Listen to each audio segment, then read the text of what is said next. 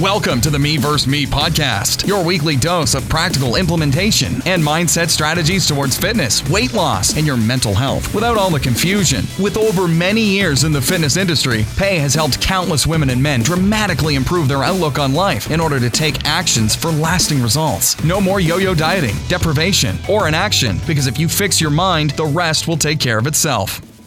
Hey everyone, welcome to the Me vs. Me podcast. I am your host, Pei Miller. Today's topic is all about keto rash. We're gonna first define what it is and what caused the rash and some recommendations, remedies that you can try. If you're starting a ketogenic diet or doing an extended fast, you may have developed a rash and don't know why. Maybe you've Googled the symptoms of ketosis and think that the rash means ketosis is bad for you. I personally first experienced keto rash is from my 10 day fast uh, around day nine, my extended water fast.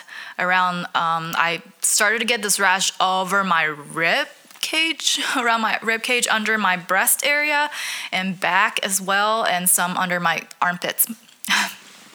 that itchy rash you're experiencing is called keto rash, and it is normal side effect experienced by many, but not all new ketoers. It can definitely be annoying and somewhat embarrassing, but it's not dangerous. Keto rash is a rare inflammatory disease of unknown region origin. It is actually called the prurigo pigmentosa. I'm not sure if I pronounced that right, but it can uh, present on people who are in the early stages of ketosis, and it was first reported in Japan in 1971. A 2017 review that took into account 83 Koreans and 53 Japanese patients found that 84.3% of that caused between age um, of 11 and 30 years old women were the most affected, with the female to male ratio of 2.6. In other words, the rash affects most commonly female teenagers and young adults. It looks similar to eczema and dermatitis, and it typically shows up on your neck, back, chest, shoulders, torso, armpits area, and less commonly face and extremities. Keto rash usually forms a symmetrical pattern on each side of your body.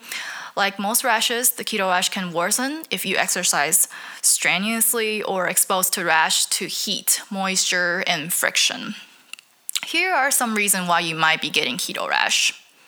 Uh, the first theory was uh, Candida die off, or also known as the Herxheimer reaction, which symptoms get worse before you get better. That is due to the endotoxins released by microbes when they die off. Candida is a yeast infection. When you go into deep ketosis, this starves the candida bacteria because they feed off carbohydrates. And when this happens, it needs to expel from the body somehow. That's why you see a lot of keto rash appear around the torso near the digestion tract area.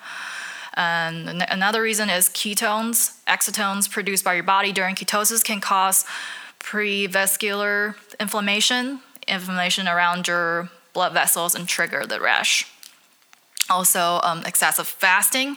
In one study, 50% patients show a relationship between fasting and keto rash. When blood sugar levels are low during a fast, your blood or your body switch to ketosis and cause the rash. Low carb diet. A low carb diet, especially one of the cause rapid weight loss in short amount of time, has also been related to the keto rash allergens. Um, allergic reaction is triggered in response to various keto friendly foods as well. Um, you could also be nutrient deficient. A nutrient defi- deficiency from ex- excluding some food manifests in a rash as well. So, how long does the rash lingers? Varies from person to person. It can last from a couple of weeks to several months. The two final stages resolving and late lesions tend to last the longest. If you're experiencing the rash, here are what you can expect. It can go away on its own after a couple of weeks, or for some people, every time you get into ketosis, you have a breakout. If you're in the group of people who always gets this rash, don't give up just yet. Here are some remedies you can try. The one that I try and it worked for me is called the apple cider vinegar with water. Do equal parts of both, so like half a cup of water with half a cup of apple cider. You want to use this topically on the affected areas. You wouldn't want to ingest this during your extended fast because it can cause some upset stomach for certain people. If you're just following a normal ketogenic diet, you can definitely take apple cider vinegar around two to three tablespoons per day. Um, another one you can try is called bile salts. Some have bile deficiency, so the liver becomes overwhelmed when breaking down fat and the toxins released in that process. So the body can't keep up with the level of toxins when there's not enough bile and forms an immune complex, which results in the hives and itchy rash for affected individuals. So some doctor recommending supplementing with bile salts and upping greens. I personally use bile salts and I have found Found it on Amazon and it seems to work great. But if you stop taking it, the rashes do come back again. So when I do any type of extended fast, I would supplement with this as well. Another thing you can try is aloe vera. Aloe vera contains two hormones, auxin and gibberellins.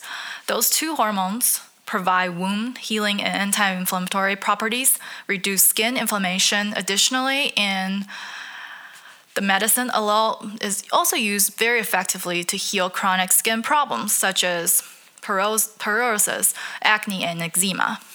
Another one you can try is called the tea tree oil. The anti-inflammatory properties of tea tree oil makes it useful to relieving the discomfort of itchy skin. It soothes the skin and can also help heal infections and cause itchy skin. Make sure you dilute it because it has a very super, very super, super thick consistency. Another topical oil to try is called the black seed oil. Make sure you have to you get this in unrefined, cold pressed. Black seed oil is said to boost the immune system, reduce inflammation, and fight infections. The oil is used topically for skin and hair concerns such as acne, dry hair, skin problems, dry hair growth, and dry skin. So, other things you can try is to just reduce your stress because for certain people, that is what flared the rash. Or do an elimination diet, first by cutting out dairy, then followed by nuts. If none of those work, last thing I recommend is to just introduce a little bit of carbs. I know this is last resort for most of us who follow a low carb diet that this last thing you want to hear, but it is if it is bother you that much, then you can definitely have to consider. Okay, guys, hope this helps. Talk to you soon. Thanks for listening to the Me vs. Me podcast. If you've made it this far, we'll take that you enjoyed the show. We'd love if you would leave us a review and rating on iTunes. We really appreciate your feedback and support. For more details, visit meversusmepodcast.com.